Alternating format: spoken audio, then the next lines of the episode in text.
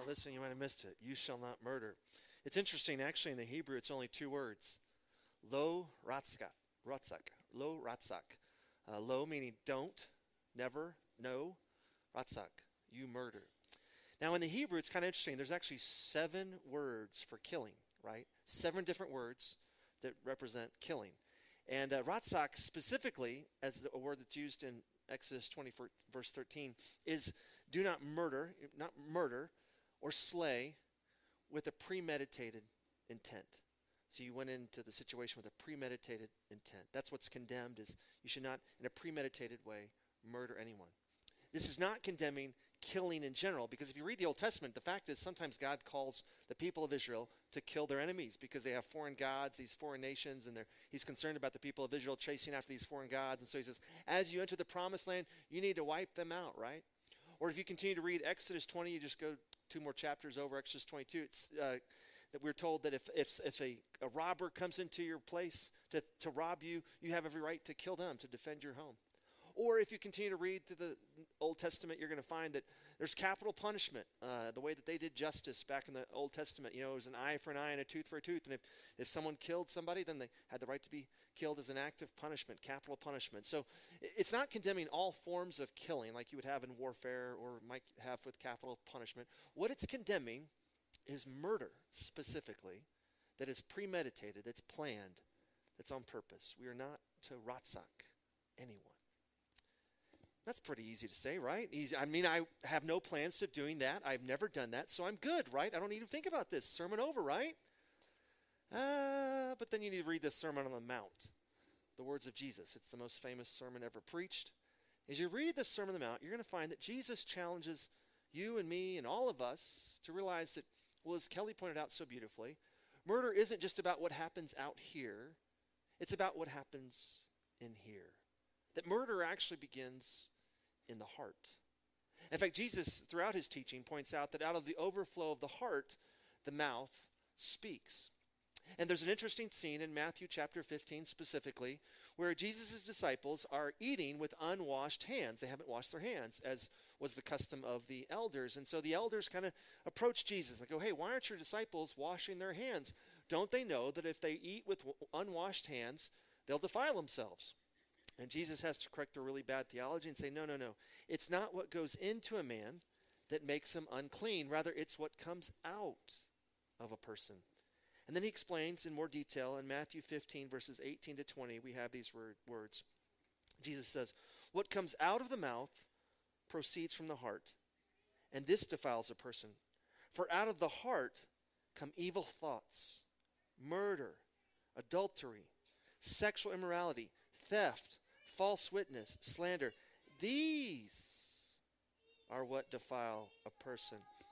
It's what's in our hearts that defiles us. And so, what we need to do is learn how to manage our hearts in such a way that we don't allow these evil thoughts or murder in our hearts or sexual immorality. So, how can we do that exactly? Well, I would encourage you to turn your Bibles or iPhones or Androids or whatever you use to Matthew chapter 5. Matthew chapter 5, verses uh, 21 to 26. Matthew chapter 5, verses 21 to 26. But before I read God's word, let's call upon His Holy Spirit to guide us in the reading and preaching of His word. Please join me as we pray.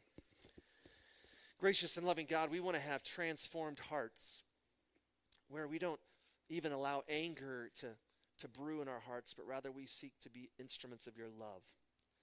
So, God, as we read these familiar words, we pray that you might speak to us, that we might hear from you, that the words of my mouth and the meditation of all of our hearts might be acceptable in your holy sight. Through your Son's precious name we pray. And all God's people said, Amen. Matthew chapter 5, beginning with verse 21. Listen to God's word. Jesus says, You've heard that it was said to those of old, You shall not murder.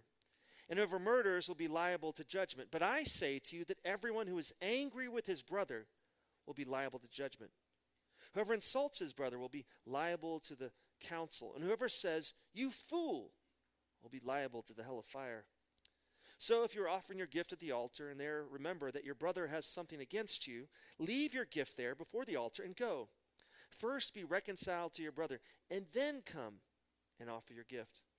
Come to terms quickly with your accuser while you are going with him to court, lest your accuser hand you over to the judge, and the judge to the guard, and you be put in prison. Truly I say to you, you will never get out until you have paid the last penny. Here ends the reading of God's word as the prophet Isaiah tells us the grass withers and the flower fades. But the word of our Lord stands forever. This is the word of the Lord. Thanks be to God. Let's look again those first few verses. You've heard that it was said to those of old, You shall not murder. Exodus 20, verse 13. And whoever murders will be liable to judgment.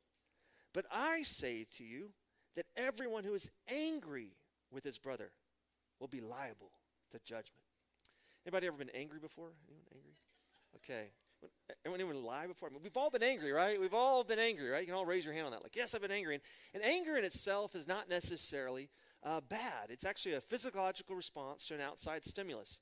In fact, there's a really good book. Uh, before he did eHarmony, Neil Clark Warren wrote this book called Make Anger Your Ally. And uh, if you don't have it, it's really good. I, I, I, read it, and it's really a good book because it talks about how anger is something that is, is simply an emotional response to an outside stimulus. And the idea is that, you know, we have this little part of our brain called the amygdala. It's like right in the middle, it's like a, the size of a walnut. And when we're feeling either hurt or frustrated or fearful, our amygdala kicks off and we have this rush of adrenaline. We find ourselves becoming angry. And in his book, he has some pretty wise words. He says, Anger is not a primary emotion, but is typically experienced as an almost automatic inner response to hurt, frustration, or fear. Anger is physiological arousal. It's nothing more. And he goes on to explain how we are, how we use our anger is learned. If we grew up in a house where there was yelling when someone got angry, chances are we're probably going to yell, right? But the good news is the expression of anger can come under your control.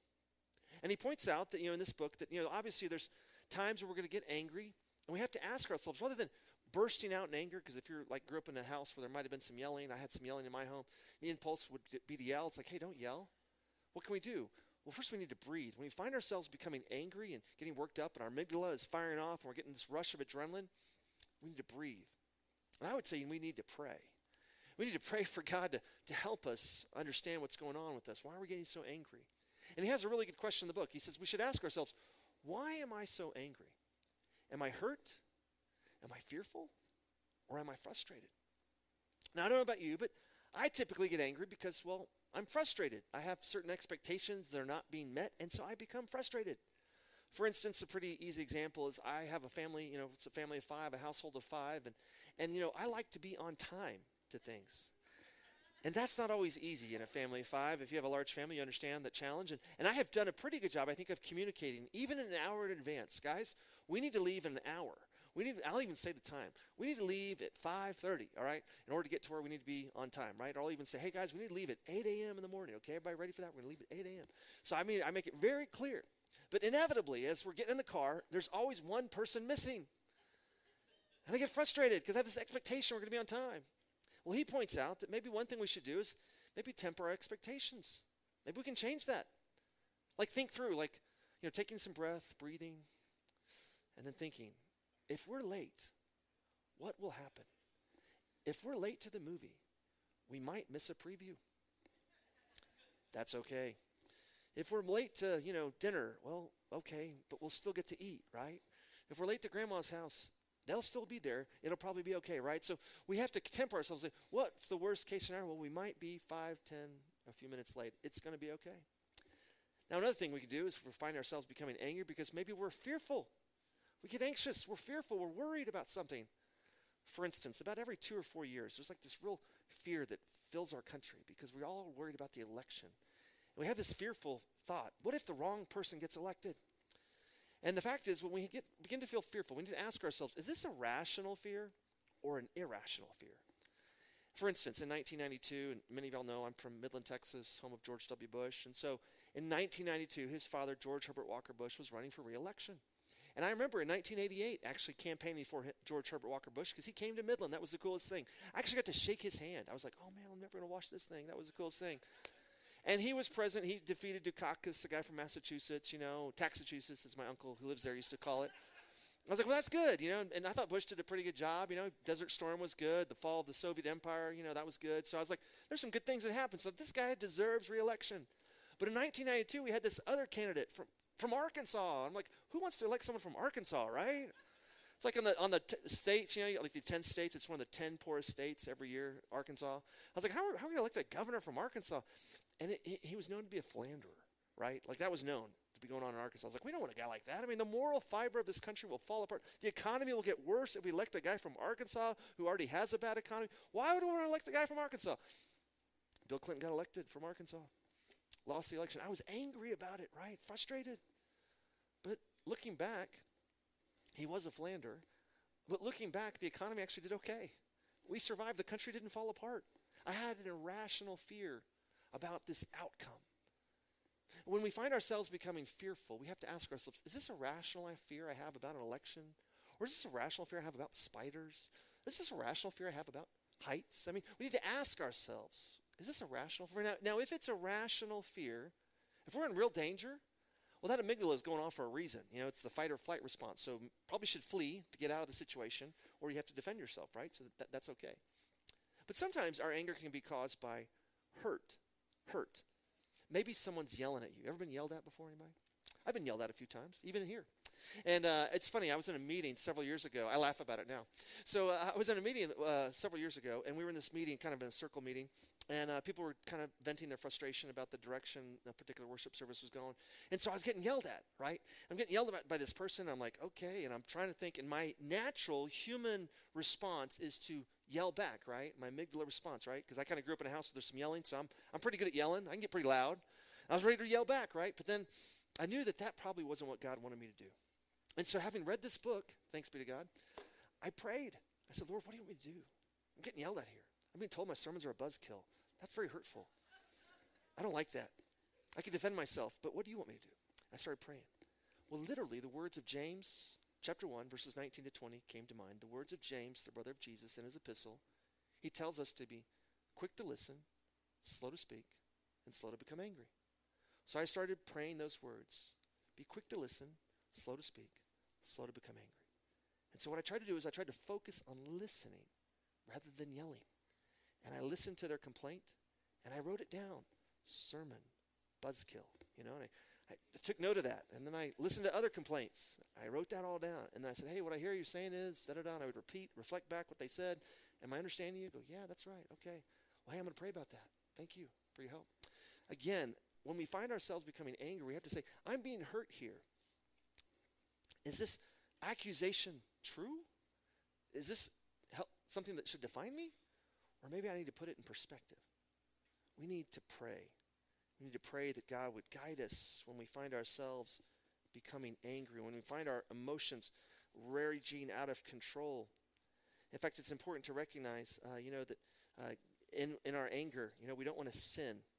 Uh, and, and what I love about this book is he points out that if we can harness our anger and get control of it, it can actually be used for some really good things. He tells the story in the, in the book about this woman named Deborah Labalestriar. I'll just call her Debbie. She was an elderly woman, and she was living in Los Angeles. And she was really anxious, fearful about the crime rate in her neighborhood was going up. And it, it, reached its pinnacle because one time she saw these three teenage boys trying to steal the car of her neighbor. Well, she's an elderly woman, right? So she's kind of a small woman, but she remembers what Teddy Roosevelt said about a big stick, right? So she found a big stick and she chased the boys off, right, with this big stick, and she yelled at them and said, "Hey, this is inappropriate." Well, these guys, uh, they all, you know, they all scurried away, and she was so angry and so worked up about it. She said, "What am I to do in this situation?" Well, rather than simply stewing in her anger, what did she do? She went to the police and she began to explain the situation. And they began to coach her and say, Well, why don't you build a neighborhood watch group? And so they did that. They built this neighborhood watch group. It was a glorious thing as they built this neighborhood watch group, and the crime fell immediately in that neighborhood. How might we use our anger for good? In fact, Paul explains in his letter to the Ephesians, in Ephesians chapter 4, that yes, we will get anger, angry. And in Ephesians 4 26 to 27, he says, Be angry and do not sin. Do not let the sun go down on your anger, and give no opportunity to the devil. Be angry and do not sin. You're going to have that emotional response to some stimulus, whether it be fear or hurt or, or, uh, or, or, or uh, frustration. But in your anger, don't sin. Don't let the devil take a foothold. Don't let the sun set on your anger. And the point that Paul's making is we've got to deal with our anger immediately. Now, sometimes, I want just real quick to the couples out there. Sometimes we read this and go, "Well, I can't go to bed angry with my spouse." Well, if it's already like 11:30 at night and you're already kind of angry, maybe it's good to sleep so you can cool off and then talk in the morning about it. But you don't want to stew in anger. You don't want to allow that to continue to stew in your life. In fact, it's very interesting in uh, Matthew 5, in the Sermon on the Mount, the word that is used for uh, anger here about don't be angry, it's uh, orgiso, being angry. It's the present passive participle. Literally, it means don't continue in your anger. Don't allow it to continue to stew within your heart. Don't ruminate on your anger. In fact, St. Augustine is uh, famously credited for saying resentment, you know, holding on to anger, is like drinking poison and hoping the other person will die. It does us no good to hold on to anger. We've got to let it go. We're called to live not as the type of people who harbor anger, but the type of people who, who love our neighbor as ourselves. If you've been with us the last several weeks, you know, I've been going through a sermon series uh, called How to Live Out the Jesus Creed, loving God with all that we are and loving our neighbor as ourselves. And this comes from Matthew 22, where Jesus is asked by a lawyer, an expert in the law, a Pharisee, and he asks Jesus, What's the great commandment? And Jesus explains to him, quoting the Shema, You shall love the Lord your God with all your heart, mind, soul, and strength. And then Jesus quotes Leviticus chapter 19, verse 18, and says, And the second commandment is like it you shall love your neighbor as yourself. And then Jesus explains that all the commandments hang on these two commandments. All 613 can be summarized by these two love God with all that you are, and love your neighbor as yourself. And Jesus did a wonderful job of showing us how to love our neighbor, even if we get angry. And, and if there's somebody who had a, had a right to hold a grudge against anybody, man, it would have been, it would have been Jesus, right? You remember the story, right? Jesus is telling his disciples before he's arrested that they're all gonna, they're all gonna abandon him. And what does Peter say, the lead disciple? Hey, Jesus, these guys, they may be flaky, they may abandon you, but I will never abandon you. I will be with you to the end. And then what does Jesus say to, uh, to Peter? Truly I tell you, before the cock crows, you'll deny knowing me three times. We remember what happens, right? Jesus is arrested. His disciples abandon him. They go off in hiding. But not Peter. He kind of hangs close and he's near Jesus as he's at the uh, house of the great high priest. And while he's in the courtyard, there he's able to hear what's going on, trying to see what's going to happen next to, to Jesus. And then this woman, while they're around the fire, accuses Peter of, of being one of the disciples. And he says, No, I'm not the man. Then another person accuses him, Aren't you from Galilee? No, no, I'm not the man. I don't know Jesus. I don't know him. And he says it three times that he denies knowing Jesus. And then he hears the cock crow. And we're told in Luke that Jesus turns and looks at Peter in that moment. And Peter realizes that he's done just what Jesus said he would do, that he denied knowing him three times. Peter leaves the courtyard weeping bitterly in great guilt and great shame. And then what happens? Well, Jesus is crucified, as we know. And notice that while Jesus is being crucified on the cross, he prays. He says, Father, forgive them, for they know not what they do. If we have angry feelings towards someone, we should pray. We should pray that, well, that, pray for that person. Pray that God would give us a heart of forgiveness as He's forgiven us time and time again. May we be able to forgive this person. Pray that God would help us to see them as, as God sees them.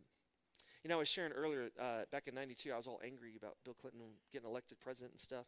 And uh, one of my Bible study leaders actually convicted me. He challenged me that, yeah, the election was lost, but what I should do is I should start praying for Bill Clinton. I'm like, what? You kidding me? I wouldn't even vote for him. Vote, pray for him. And then he took me to the Word of God, right, which is like sharper than a double-edged sword. It's going to cut, penetrate to dividing soul and spirit. First Timothy chapter 2, verse 1 and 2. It says, First of all, then, I urge you that supplications, prayers, intercessions, and thanksgiving be made for all people, for kings and all who are in high positions, that we may lead a peaceful and quiet life, godly and dignified in every way. Prayers for all people, for kings. Now, who was the king or who was the emperor of Rome when Paul wrote this? Nero. Nero was a crazy king. In fact, in 64 AD, he begins to persecute the Christians in Rome. He blames them for the fire. He has both Peter and Paul killed as a part of his persecution of the Christians. And yet, Paul instructs us to pray for guys like Nero, a complete jerk. Why? Continue reading 1 Timothy 2, verses 3 to 4. We read these words This is good. Good to pray for these people. Good for people of peace. And it's pleasing in the sight of God our Savior, who desires all people to be saved and to come to the knowledge of the truth. What if every world leader became a faithful follower of Jesus? I think our world would look a lot different right now. Now, I know right now that our, our world is actually under some pretty tense moments. Uh, the Russian army has surrounded Ukraine. And if you're on Facebook, you may have seen this picture of these Christians in Ukraine in the snow, on their knees, fasting and praying for peace. And we're called to be people of peace. They're, they're praying for their enemies. They're praying for the Russians that are right across the border who are threatening to attack them. We need to be praying. Praying for peace. We need to pray for our own president, even if you didn't vote for him. We pray for our leaders. We need to pray for Vladimir Putin. We need to pray for, for God to, to do a work in everyone's life so that their eyes might be open. They see that we're called to be people of peace, not war. God has called us to be peacemakers. In the Sermon on the Mount, Jesus said, Blessed are the peacemakers, for they'll be called children of God. We need to pray. And if someone is, if we're angry with someone, the best way to get rid of that anger is to pray. Pray for them. It's hard to stay angry at someone that you're praying for. Of course, for me personally, the bigger challenge in this text, because I've kind of learned how to pray for people who are angry at me, like when I got yelled at, I just prayed for the person, kind of move on with that. But then the bigger challenge for me is verse 23 to 26. It says this So if you are offering your gift at the altar, and there remember that your brother has something against you, leave your gift there before the altar and go. First be reconciled to your brother, and then come and offer your gift. Come to terms quickly with your accuser while you are going with him to the court, lest your accuser hand you over to the judge, and the judge to the guard, and you be put in prison. Truly I say to you, you will never get out until you have paid the last penny. You know, it's easy for me to forgive someone who's hurt me, but I'm not always aware of when someone is angry with me. I'm not always aware when I've hurt them. I certainly don't try to hurt anybody, but I've certainly done that in the past. Uh, one of the bad habits I have is I'm kind of a person who likes to get a lot of stuff done, and so I'm often in a hurry. And so I may be like in the hallway here, kind of walking quick to class or walking to worship or whatever, and, and I might just wave, but I don't really talk to somebody, and they may feel snubbed by it, and I didn't know that, you know, and I've hurt their feelings. I'm like, oh man, I didn't mean to hurt your feelings. I'm just on the way trying to get to where I need to go. And I don't like to ask the question, how are you doing, if I don't have time to listen, right? So I'm just kind of moving, right? And sometimes we can hurt people and have no idea that we've hurt them. And so the onus again is on, notice it says, a brother. Be reconciled to your brother. As brothers and sisters in Christ, as, as those who have been forgiven by Christ, we know that, well, if someone sins against us, Jesus tells us in Matthew 18 that we should go to that person and tell them how they've hurt us. And I found there's a real good way with nonviolent communication where it's this, this basic pattern of when this happened, you know, uh, w- when you said my sermons were a buzzkill, right? That was happened. No one's going to deny that happened. Uh, I felt hurt because I work hard on my sermons and I want to know that you appreciate the effort, right? Or something like that, you know? So you, you kind of lay out what you want. So please don't use those words in front of other people or something. I don't know. But you, you basically explain how that made you feel and what it is you need. But of course, we know from the Sermon on the Mount that before I t- look at the speck in one person's eye, I need to take the log out of my own eye. So we need to explain and, and apologize for whatever we can, however we've contributed to this conflict. So if you learn that someone's upset with you, first thing to do is go, well, did I do something to contribute to that feeling they have? And if we're not really sure, we, then we just need to focus on listening. Quick to listen, slow to speak, slow to become angry. Sit down with them and say, hey, I'm, I've obviously hurt you, didn't intend to. Could you please explain to me what I did? I, I really wasn't aware of that, you know? And then listen and apologize for as much as you can. Take that log out. Say, man, I'm really sorry. Not my intention. And if we lead with an apology with another brother or sister in Christ, usually an apology will follow. Well, I'm sorry too. I was probably being too sensitive. And, it tends to work itself out. But the key is, is, that, is that when we read this, tenth, this uh, sixth commandment, and the tenth commandment, you shall not murder, it's not simply saying don't murder someone. We can see from the Sermon on the Mount that what, what Jesus really wants us to do is you should be reconciled. You should be reconciled to those you have conflict. You should not be angry with your brother. You should love your brother. After all, we carry a message of reconciliation. Paul writes about this in 2 Corinthians chapter 5 so beautifully. He challenges the church and all of us to, to live as a new creation. In 2 Corinthians chapter 5 verse 17 to 21 we read these words. Therefore if anyone is in Christ he's a new creation. The old has passed away behold the new has come. All this is from God who through Christ reconciled us to himself and gave us the ministry of reconciliation. That is, in Christ, God was reconciling the world to himself, not counting their trespasses against them, and entrusting to us the message of reconciliation. Therefore, we are ambassadors for Christ, God making his appeal through us. We implore you on behalf of Christ, be reconciled to God. For our sake, he made him to be sin who knew no sin, so that in him we might become the righteousness of God. Notice that Paul writes this in Second Corinthians. He had to write a second letter because the first letter didn't, didn't do it. Uh, the first letter didn't take. His relationship with the church in Corinth is not a good one. If you read the whole letters, both of them, you'll find that they were beginning to question his apostleship, questioning his leadership, right? And so Paul doesn't want to give up on that relationship because he loves them and he wants to be reconciled to them because he knows, as I know, as we all know, that if our message of the reconciling love of God is going to have any power, we have to live as reconciled people, reconciling to one another, seeking to bear witness to the forgiveness and love of Christ in the way that we treat each other. As we've been given a great message of reconciliation. For God, in His great love for us, sent His Son all the way from heaven, from the cosmos, here to the earth, to be born as a baby in a lowly manger, to grow up among us, to heal us, and ultimately to die for us. He who is without sin became sin for us when He died on that cross. Cursed is everyone who's hung on a tree, we read in Deuteronomy. He became a curse for us so that we could be reconciled to God. We might have a right relationship with God. As we look at Jesus, we can see he's hanging on the cross and he's praying for those who persecute him. And we should do the same. Rather than getting angry, we need to pray for those who've hurt us, who frustrate us, we're afraid of. We need to pray for them so that our hearts might see them as God does. People created in his image, people that he loves, people that he sent his son to die for. May we seek to be people of reconciliation, peacemakers who seek to do all that we can to be reconciled to one another, not to be angry, to be people of love. Please join me as you pray. Gracious and loving God, I thank you for your word that uh, challenges us to think about what we're calling us to, which is to be reconciled to one another, to be the kind of people who don't stew in our anger, don't allow that anger to develop or continue, but Lord, we we seek to be the type of people who are quick to listen, slow to speak, slow to become angry. We're the kind of people who, who forgive as we've already been forgiven by you. We're the kind of people who try to point to the reconciling love of God by going that extra mile that when we've hurt someone, we, we try to reconcile, we try to apologize, we try to make it right, we try to do all that we can to live at peace with everyone as far as it's up to us. Oh God, give us wisdom on how to do that this day and every day. Your son's name we pray, and all God's people said, Amen.